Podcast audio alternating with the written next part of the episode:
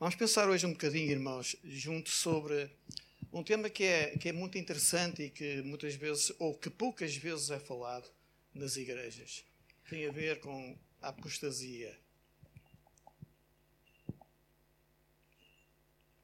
A apostasia é, é o mesmo que abandonar a fé. Na carta aos Hebreus, no capítulo 10, particularmente o versículo 25 e depois os outros que vêm a seguir, eh, Paulo, eh, neste caso o autor da Epístola aos Hebreus, usa palavras muito duras contra o pecado de alguém que abandona a sua fé e as consequências de, dessa, dessa decisão. Quem peca voluntariamente, depois de ter conhecido Jesus, ter conhecido a verdade, é um apóstata. Eu disse apóstata, não apóstolo. E o próprio sacrifício de Cristo na cruz, de pouco ou nada lhe serve. Resta-lhe apenas, como diz a palavra de Deus, uma certa expectativa do juízo e um ardor de fogo. Quem abandona o Evangelho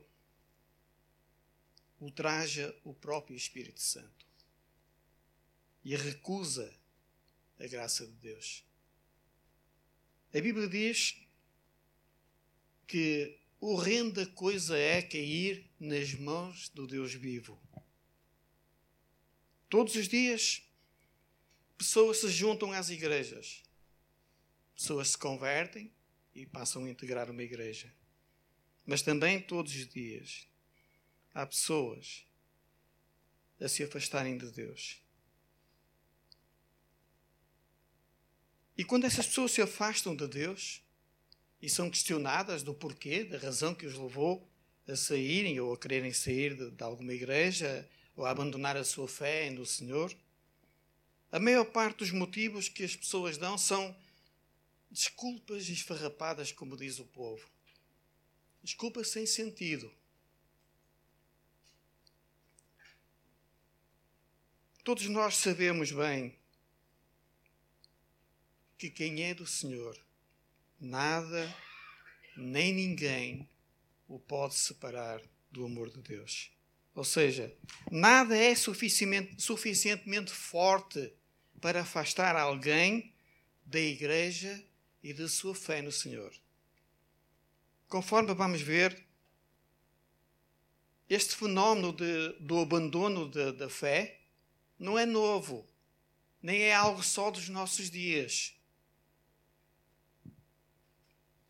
Se considerarmos que a Igreja de Jesus nasceu no dia da ressurreição de Jesus, há, portanto, cerca de 2018 anos atrás, mais ou menos, se considerarmos que após a ressurreição de Jesus a Igreja começou a nascer e começou a eclodir e, e, e a expandir-se, uh, facilmente concluímos que a apostasia começou exatamente no dia em que a igreja estava a dar os primeiros passos, conforme o texto que vamos ver.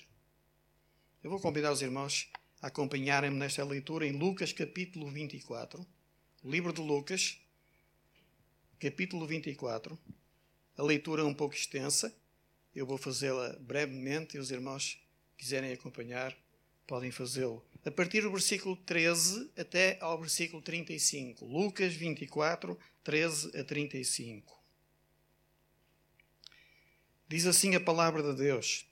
É um texto muito conhecido de todos nós, eh, este que vamos ver. Diz assim a palavra de Deus: Naquele mesmo dia, dois deles estavam de caminho para uma aldeia chamada Emaús, distante de Jerusalém, 60 estádios iam conversando a respeito de todas as coisas sucedidas.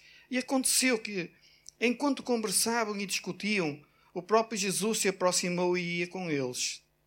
Os seus olhos, porém, estavam como que impedidos de o reconhecer. Então lhes perguntou Jesus: Que é isso que vos preocupa e de que ides tratando à medida que caminhais? E eles pararam entristecidos. Um, porém, chamado Cleopas, respondeu dizendo: És o único, porventura, que, tendo estado em Jerusalém, ignoras as ocorrências destes últimos dias? Ele lhes perguntou: Quais?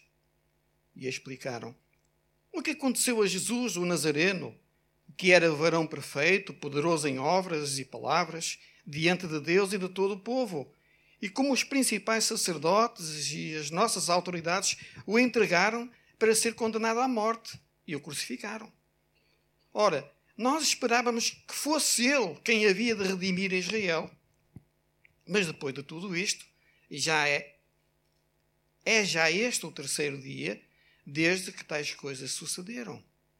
É verdade também que algumas mulheres das que connosco estavam nos surpreenderam, tendo ido de madrugada ao túmulo e não achando o corpo de Jesus, voltaram dizendo terem tido uma visão de anjos, os quais afirmam que ele vive.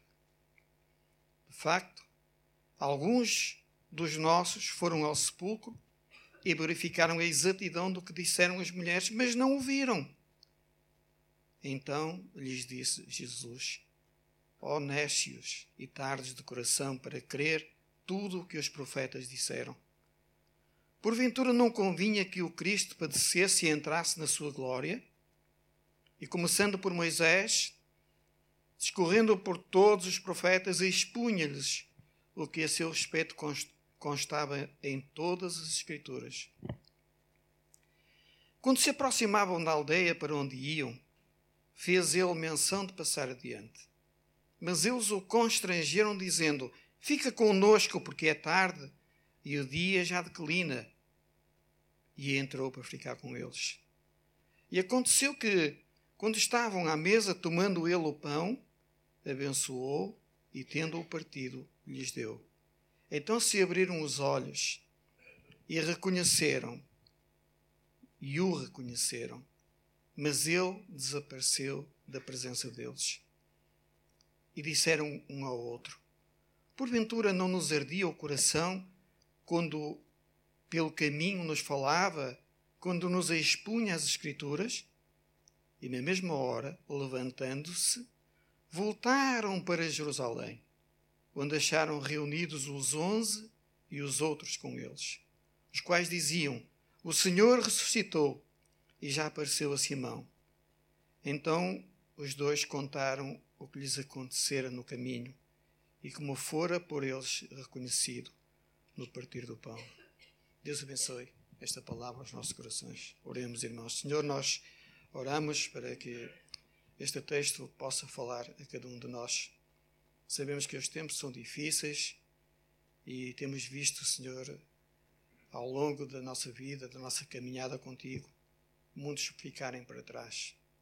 Oramos, Senhor, para que tu nos capacites e, e nos instruas com esta palavra, dando-nos toda a sabedoria que precisamos, para que o nosso foco seja somente em Ti, na Tua palavra, e assim permaneçamos até ao fim das nossas vidas. Oramos e agradecemos tudo em nome de Jesus. Amém. Por que é que Jesus foi tão severo com estes dois homens? que iam de Jerusalém a caminho de Emaús.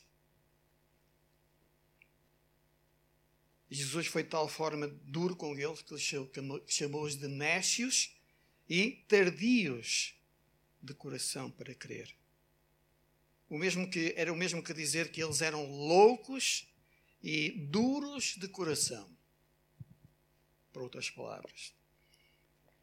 Os motivos destes homens para abandonarem a sua a sua fé, para abandonarem Jerusalém, onde estava a igreja, a, dar os, a começar a dar os primeiros passos, e regressarem a Emaús, eram motivos banais. Se calhar poderíamos até dizer ridículos, sem sentido. Demonstravam que o coração daqueles dois homens era um, era um coração duro, eram corações endurecidos. Por incrível que pareça, estes mesmos motivos que nós não temos tempo para aprofundar, porque o texto é longo e queremos passar muito rápido por cima de, de, do, do texto. mas abordar alguns assuntos que são muito importantes. E como dizia, por, por incrível que pareça, os motivos que estes homens usaram para se defender da sua decisão de sair de Jerusalém e voltar para a sua aldeia são muitas vezes os mesmos motivos que nós encontramos em pessoas desviadas ou a, a caminho disso. Pessoas que não têm um compromisso sério com Jesus. Podem até frequentar igrejas anos, vidas inteiras. Mas vejamos o que o texto nos diz acerca dos motivos que levaram estes dois companheiros a cometer tal loucura. Versículos 13 e 14. Naquele mesmo dia, dois deles estavam de caminho para uma aldeia chamada Emmaus, distante de Jerusalém 60 estádios, e iam conversando a respeito de todas as coisas sucedidas. Em primeiro lugar, nós temos que ser muito cuidadosos para não darmos ouvidos às más conversações. Todos nós sabemos bem qual é a dificuldade de alguém trazer uma pessoa nova a uma igreja. Eu não estou a falar desta igreja, estou a falar da igreja do Senhor no geral. E todos nós sabemos bem o que isto custa. Trazer alguém à igreja e levá-la a Cristo é, é algo que às vezes é muito duro e muito difícil. Eu lembro-me de um patrão que tive na igreja onde estava antes e onde estive 31 anos. E durante 10 anos nós orámos por aquele homem e algumas vezes eu desistia, este homem nunca se vai converter. É impossível. Um homem duro de coração, orgulhoso, arrogante, como é que este homem algum dia se vai converter? Eu lembro que a minha mulher sempre me dizia: Vamos continuar a orar. Deus pode mudar o coração dele. E ao fim de 10 anos, sensivelmente, este homem veio a converter-se. E foi uma alegria. Sabendo nós destas dificuldades, sabemos que muitas vezes alguém fala, a primeira vez com um incrédulo, alguém entrega um folheto, alguém ora, alguém procura ter uma palavra, uma conversa. Alguém convida. E assim por diante.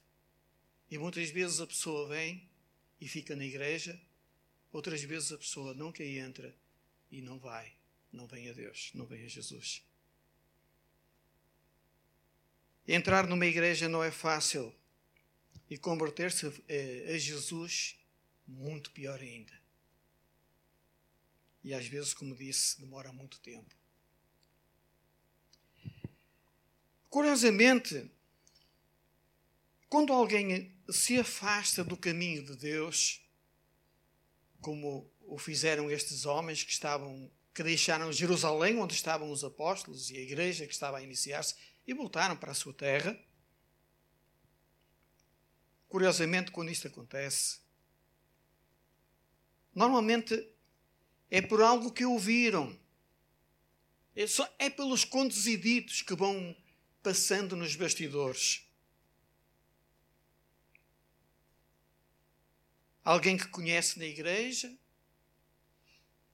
pode ser uma pessoa, podem ser uma família, que faz uma certa amizade e que geralmente uh, contribui não para que essa pessoa seja edificada e se fortaleça no Senhor, mas antes para começar a ter pensamentos que não são nada positivos e que levam aos tais ditos contos e ditos e coisas mais que nós bem sabemos.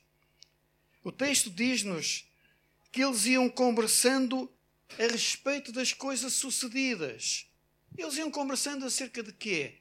Acerca do que tinha acontecido com o corpo de Jesus, que misteriosamente, segundo eles, tinha desaparecido do túmulo. E porquê que eles voltavam para Emaús? Afinal, o que era, quem era, o que era Emaús? Uma simples aldeia que ficava sensivelmente a 12 quilómetros de Jerusalém, que é o que corresponde aos tais 60 estádios que nós lemos no princípio.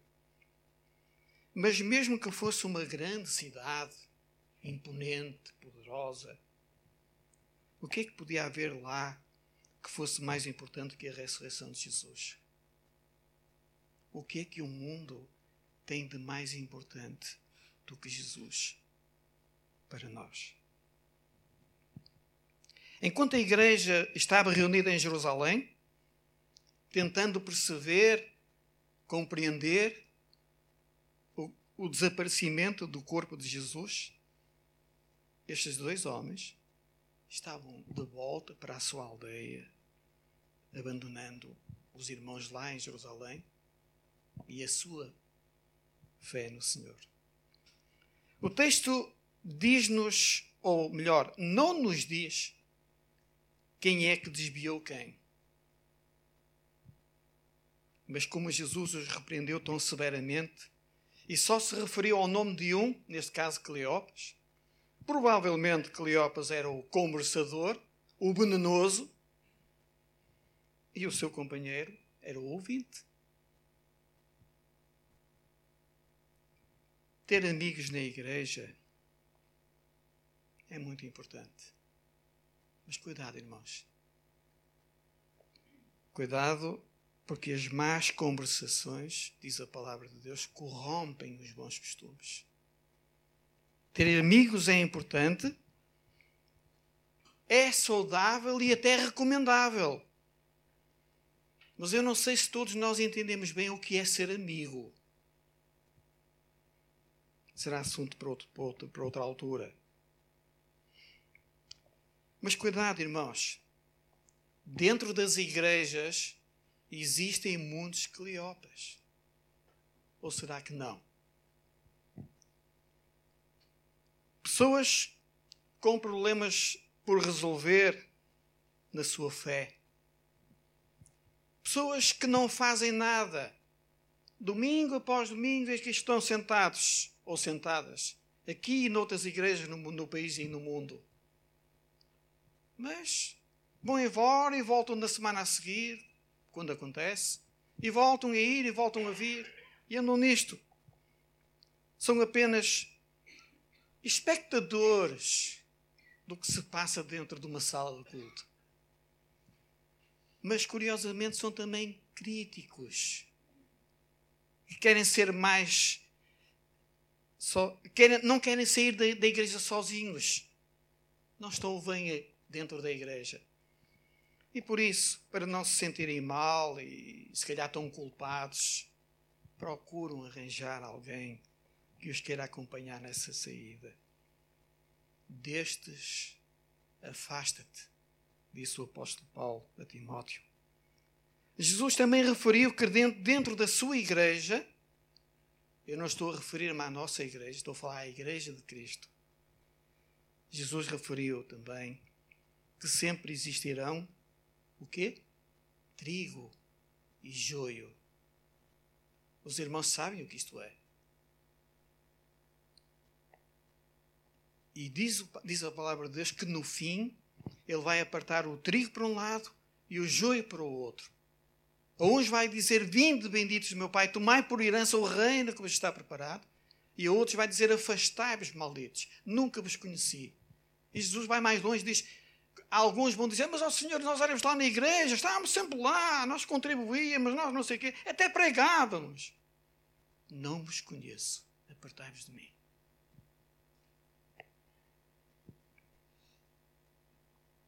Trigo e joio. Deixem-me fazer uma pergunta a cada um, irmãos. A mim próprio, em primeiro lugar. O que é que tu tens sido na igreja? Trigo ou joio?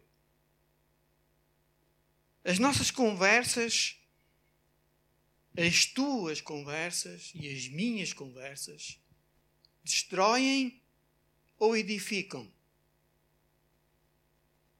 Cuidado, irmãos. A palavra de Deus diz que Deus não se deixa escarnecer. Tudo o que o homem fizer, certamente vai ceifar, vai colher. E o povo costuma dizer que quem semeia, semeia ventos, com tempestades. Outra questão que envolvia a conversa destes dois caminhantes era a cegueira espiritual. Nós encontramos isto nos versículos 15 e 16. Aconteceu que enquanto conversavam e discutiam, o próprio Jesus se aproximou e ia com eles. E diz o versículo 16 que os seus olhos estavam como que impedidos de o reconhecer. Não porque Jesus o fizesse ou impedisse, mas a cegueira deles era tão grande que eles não conseguiam ver mais. Estes versículos falam de uma espécie de cegueira espiritual. Reparem que eles vinham tão compenetrados em si mesmos, talvez pensando nos seus argumentos, nas suas razões, tão envolvidos nas suas próprias desculpas, tão convictos das suas razões, que nem conseguiram perceber que era o próprio Jesus que vinha a caminhar com eles. Já viram até que ponto é que a cegueira espiritual pode levar uma pessoa? Ter alguém ao seu lado de quem está a falar e nem sequer reconhecer. É o mesmo que ter o pai, ou, ou a esposa, ou o marido, ou um filho ao seu lado e não, e não o reconhecer. O texto mostra-nos mais à frente que eles não aceitaram a notícia da ressurreição. E era muito provável que, por causa disso, eles viessem a conversar sobre essa, esse evento. Mas ali ao seu lado estava exatamente aquele, esse caso de Jesus, de quem eles estavam falando. E agora vejam o que é que Cleópas, o conversador, vinha a, vinha a conversar. No versículo 18, na segunda parte, versículo da parte B, diz assim: quando Jesus o acompanhava, És o único, porventura, que, tendo estado em Jerusalém, ignoras as ocorrências destes últimos dias? Reparem, Cleopas fala desta forma para o próprio Jesus. Oh, oh, oh, lá, então tu és o único que não sabes o que se passou lá em Jerusalém? E Jesus, que era a pessoa envolvida nesse, nesse caso, deve ter pensado. Vamos imaginar o que é que terá passado na cabeça de Jesus. Alguém que abandona a fé ou a igreja está na mesma condição que estes homens. É cego. E o pior é que normalmente essas mesmas pessoas que começam a dar passos nesse sentido ainda têm o desplante de dizer que são os únicos que veem. Eu bem sei. Enchem o seu peito de razão, falam do que não sabe e às vezes até do que é mentira. São contra tudo e contra todos. Toda a gente tem, tem erros.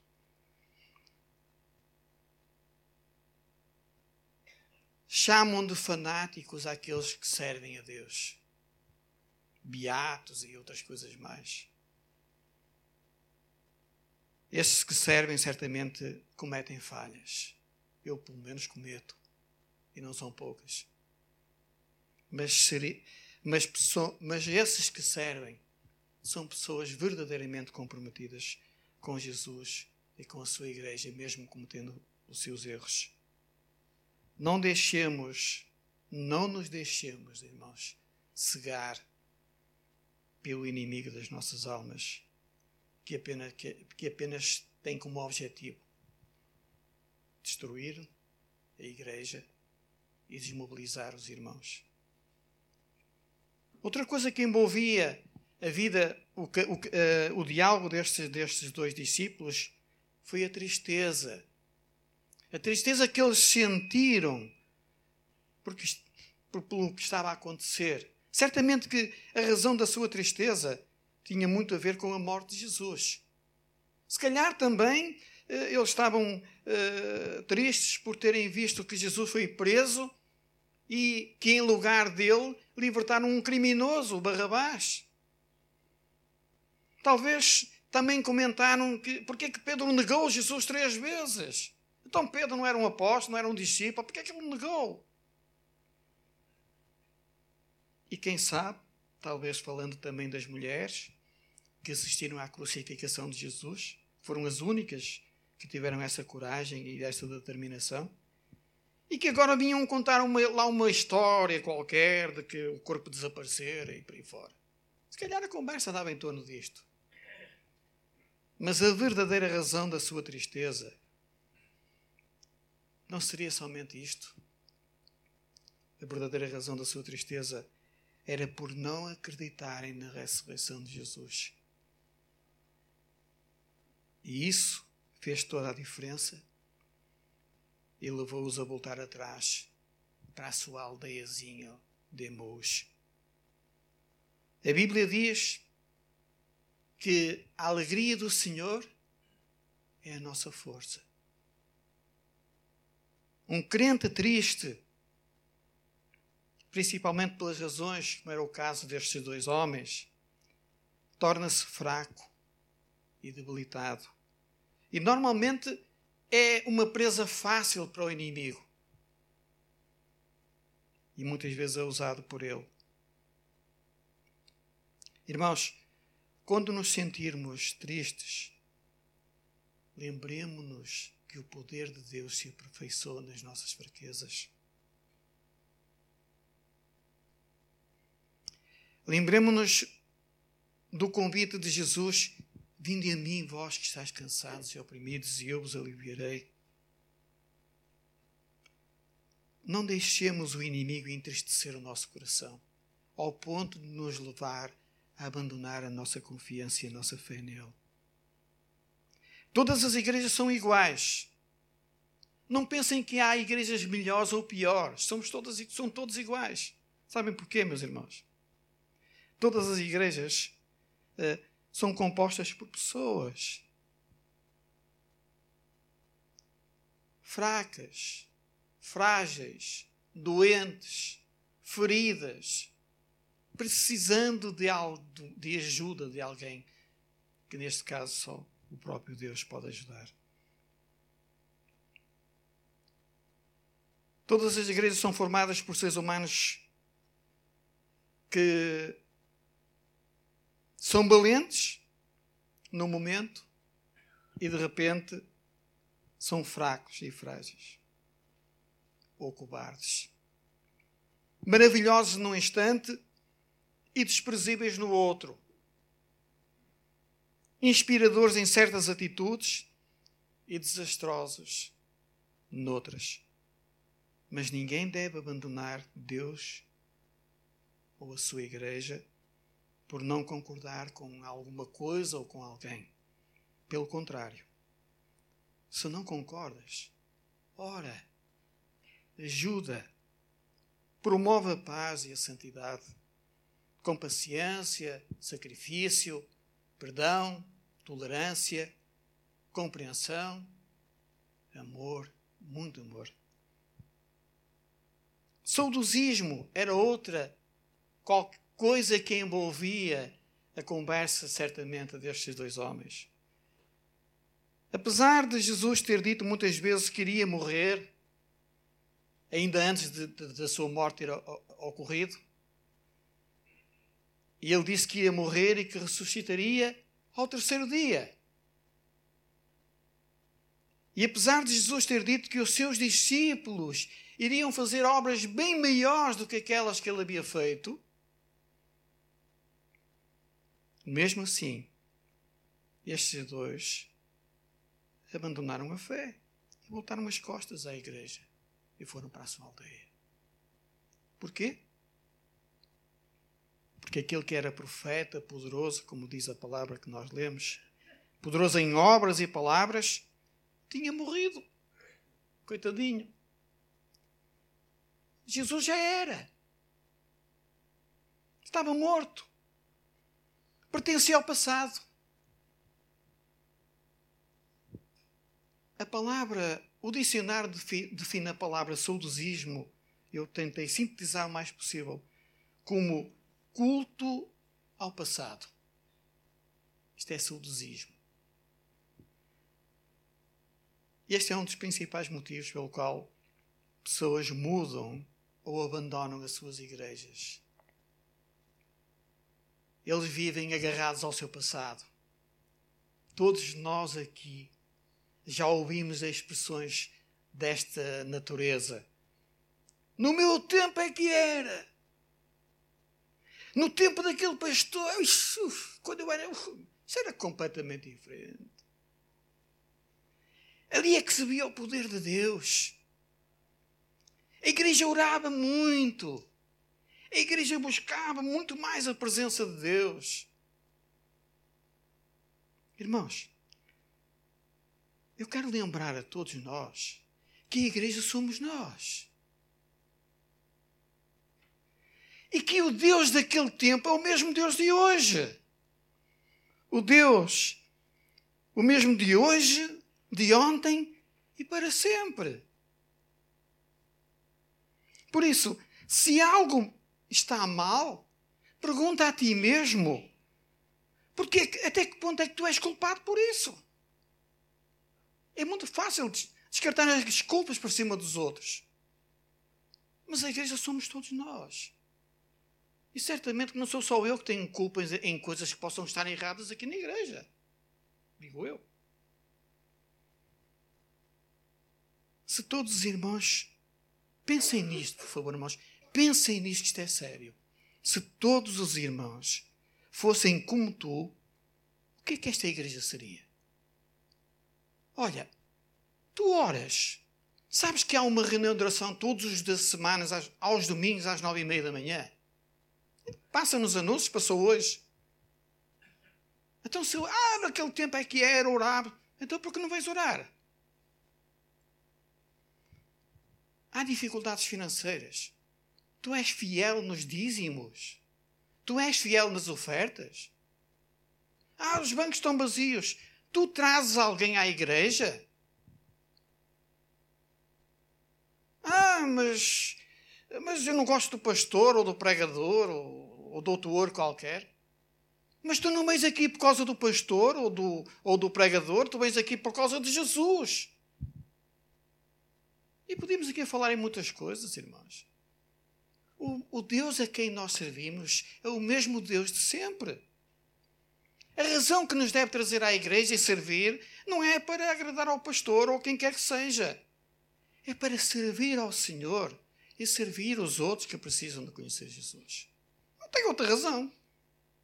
E se alguém não concordar com, comigo, mostre-me na palavra de Deus que eu estou errado. Que eu estou aberto a receber eh, qualquer correção. Deus continua a manifestar-se hoje em dia, com a mesma graça, misericórdia que sempre teve. E isso, e por isso, se pensas que a tua igreja está mal, se for o caso, se pensas nisso, se é tu o primeiro a fazer a diferença, o que é que te impede? Corrige, ajuda quem está a errar. Inflama ou influencia a igreja com o teu exemplo. Irmãos, se nós olharmos uns para os outros, será que podemos seguir o exemplo de, de, de todos? Eu tenho algumas dúvidas, pessoalmente. O exemplo no estudo da palavra, o exemplo na oração, o exemplo no testemunho do Evangelho, no compromisso sério com Jesus, nas contribuições e por aí fora. Jesus disse que quem o quisesse seguir tinha que pagar um preço. Nós sabemos qual é o preço. Por isso, paga o preço de seguir Jesus. Não uses o saudosismo daquele tempo. Não uses isso, que isso é passado. Não uses esse saudosismo como defesa.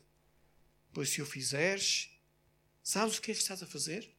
Estás a demonstrar, em primeiro lugar, que quem está a frio És tu, não são os outros.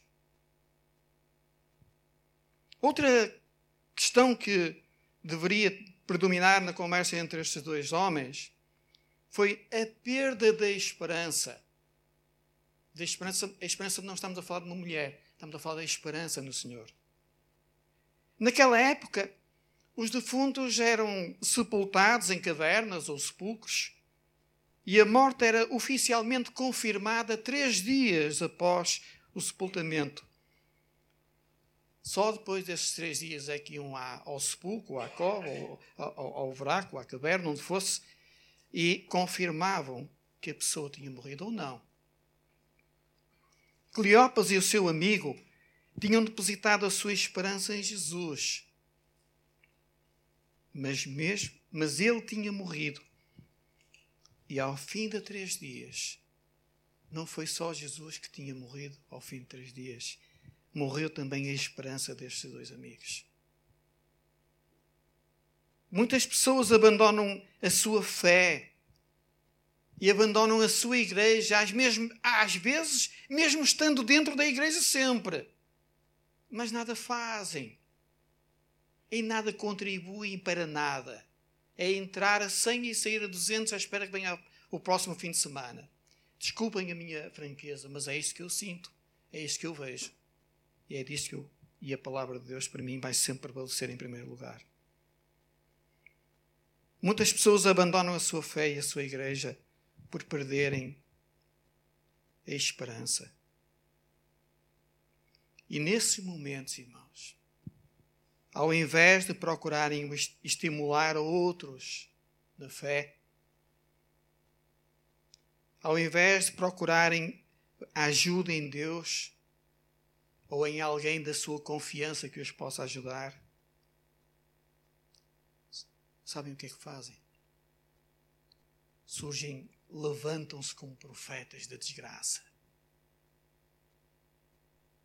dizendo que tudo está mal, que o pastor é o não sei quem, que o irmão, que, a liderança é não sei o que mais, que o irmão A faz isto e a irmã B faz aquilo, é só hipócritas, é só pecado.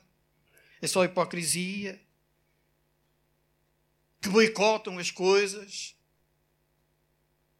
Oh, irmãos, quem fala assim certamente não conhece a Igreja de Cristo, nem a história da Igreja.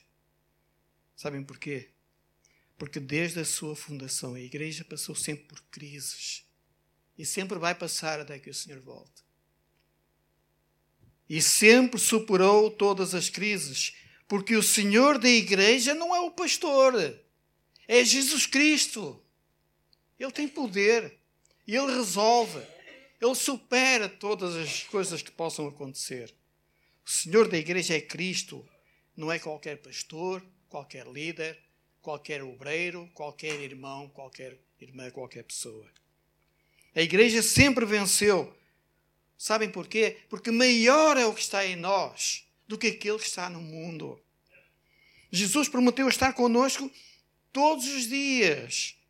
E nele, diz a palavra de Deus, que nós somos mais do que vencedores. Ninguém nem nada nos pode separar do amor de Deus, diz a palavra de Deus. Ninguém nem nada. Absolutamente nada. Por isso, meu irmão, se achas que as coisas não estão bem na tua igreja, então olha, arregaça as mangas, põe a mão na massa, ajuda aqueles poucos que, mesmo errando, vão fazendo alguma coisa.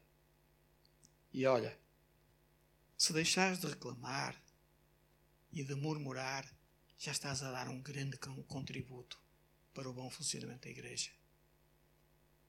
Alguém disse: a esperança é a última a morrer. Mas quando morre, mata alguém com ela. Por isso, não percas a esperança. Olha para a tua igreja com olhos de fé. Procura ver o que ela será pela graça de Deus. Olha para a igreja e vê como Jesus a vê.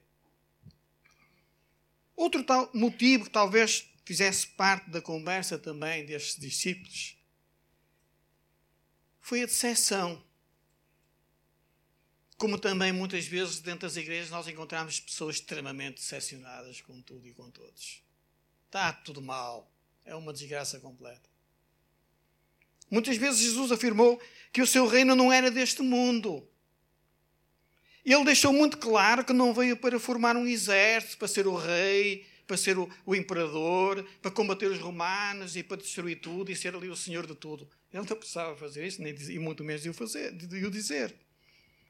Mas os discípulos não perceberam isto. A mensagem, esta mensagem não, não, foi, não, não foi aceita por eles. Jesus, sendo rei, veio como um servo para quê? Para servir e para dar o exemplo aos seus, aos seus discípulos, aos seus seguidores. E nunca veio para se formar e liderar um grande exército, para ser famoso como tantos poderosos daquele tempo e de hoje assim o fazem. O que é que terá acontecido aos apóstolos para ficarem tão confusos?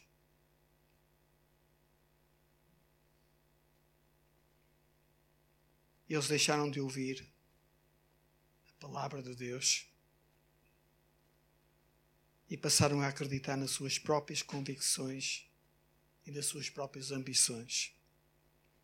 Tal como pode acontecer com alguém que deixa de dar atenção às palavras e aos ensinos de Jesus e se concentra num evangelho light, moderno, não é? num evangelho concebido à medida de cada um. Ah, eu quero assim. Porque essa coisa da besta é ultrapassada. Isso era antes, isto agora já não é assim. Alguns querem o evangelho conforme lhes, lhes agrada. Diferente de tudo. Os tempos são outros. Portanto, a Bíblia já está um pouco ultrapassada. É melhor. Vamos aqui ajustar as coisas. Não, irmãos. A palavra de Deus é eterna e é a mesma ontem, hoje e para sempre. Jesus disse: Passarão os céus e a terra, mas a minha palavra permanece para sempre. Por isso, se alguma coisa tem que mudar, não é a Bíblia. Ela nunca vai ser mudada. Se alguma coisa ou alguém tem que mudar, sou, sou eu e és tu. Somos todos nós.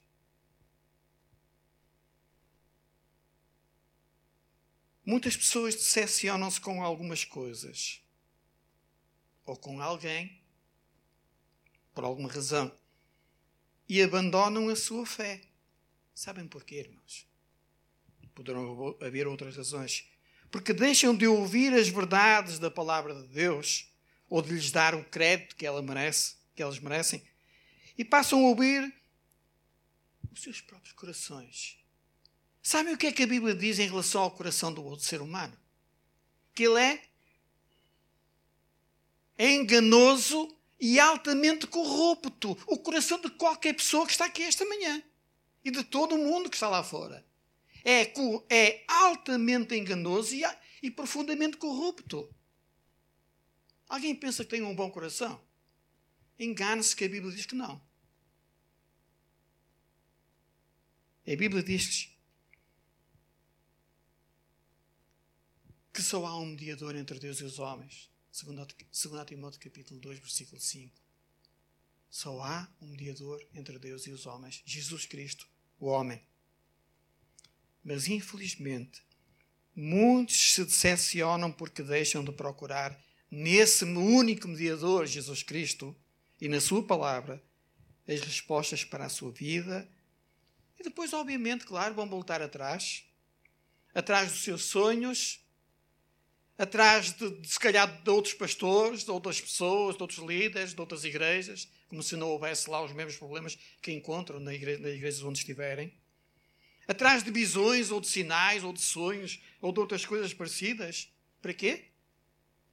Para dar mais valor a isso do que à palavra de Deus e aos seus ensinos. Não te deixes decepcionar, irmão.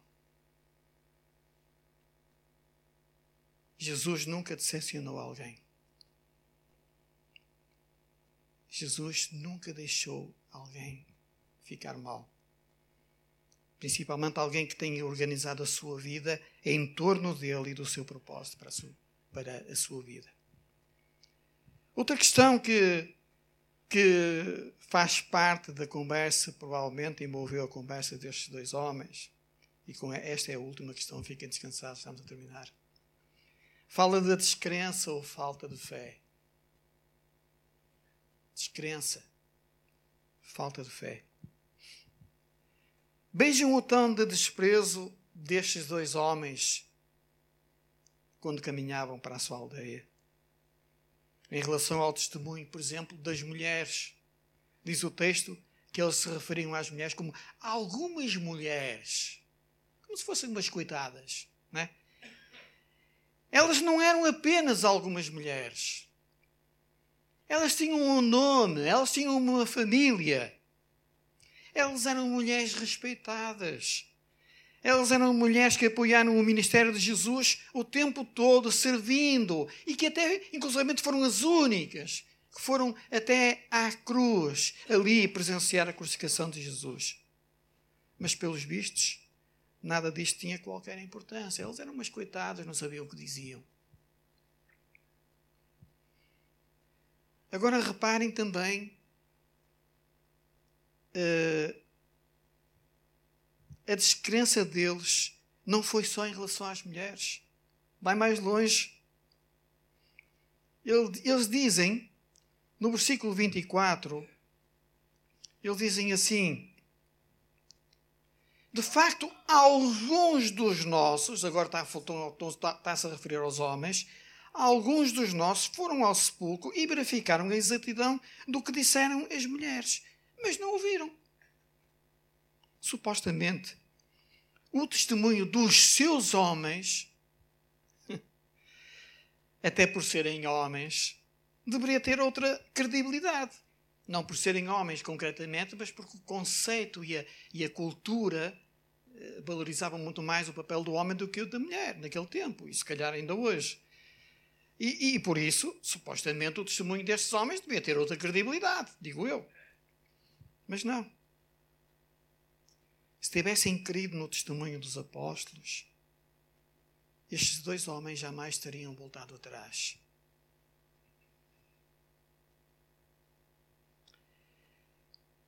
Jamais teriam abandonado a fé.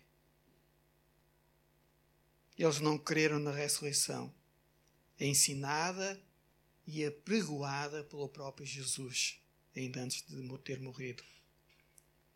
Em resumo, eles desceram, ou descreram, neste caso das mulheres, descreram dos apóstolos e descreram do próprio Jesus. Não foi à toa que Jesus os repreendeu com severidade, de uma forma muito severa. Nécios, loucos, duros de coração. Quando alguém tem um comportamento destes, está a um pequeno passo de abandonar a sua fé. É verdade que as igrejas, ou que nas igrejas, podem haver pessoas exageradas, pessoas que tentam impressionar,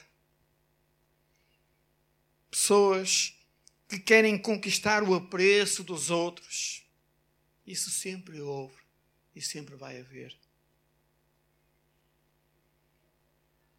Mas também existem casos de pessoas sinceras, humildes, que servem a igreja com amor, com sinceridade, com fé, e por isso experimentam a maravilhosa presença de Deus nas suas vidas. Alguém, certa vez, disse algo muito interessante. Para quem quer crer, nenhuma prova é preciso. Mas para quem não quer crer, nenhuma prova é suficiente. Concluindo, talvez seja aqui alguém entre nós com a sua condição de, diante de Deus comprometida. Talvez desejando sentir a alegria do Senhor, a alegria do primeiro amor. E eu mentiria se dissesse que isso é fácil. Não é fácil. Mas também não é impossível. Vejam o que Jesus fez com estes homens. Jesus foi atrás deles. Jesus ouviu as suas queixas, que eles conversavam pelo caminho. Jesus falou aos seus corações. Lembram-se do que diz o texto? Não ardia em nós o coração quando ouvíamos falar? Eles convidaram Jesus a entrar em sua casa. Jesus restaurou a comunhão no partir do pão, quando entrou em casa deles. Jesus abriu os seus olhos, tirou a cegueira que eles tinham para não ver. E eles voltaram correndo para Jerusalém. Ou seja, deixaram novamente a sua aldeia e voltaram para Jerusalém, onde estava a igreja do Senhor. Destes sete passos enumerados, apenas dois foram por iniciativa dos dois homens. Foi convidarem Jesus a entrar na sua casa e também correrem de novo para Jerusalém. Os outros foram iniciativa de Deus, iniciativa do próprio Jesus. Se Deus não tiver misericórdia da nossa vida, todos os nossos esforços humanos serão insuficientes para nos fazer sentir a alegria plena de Cristo em nós e nos fazer permanecer fiéis no seu caminho até ao fim das nossas vidas. Por isso, irmão, clama a Deus, dobra o teu joelho e ora. E quando fores convidado para um serviço ou para um qualquer ministério na igreja, aceita o convite. Não o rejeites. Serve. Foi para isso que Jesus te salvou para servires. Não sejas nécio nem duro de coração. Deixa Jesus influenciar a tua vida com o seu poder e com a sua presença. Aceita o perdão e o amor de Deus e não sejas incrédulo, mas crente. Deus abençoe cada um de nós. Amém.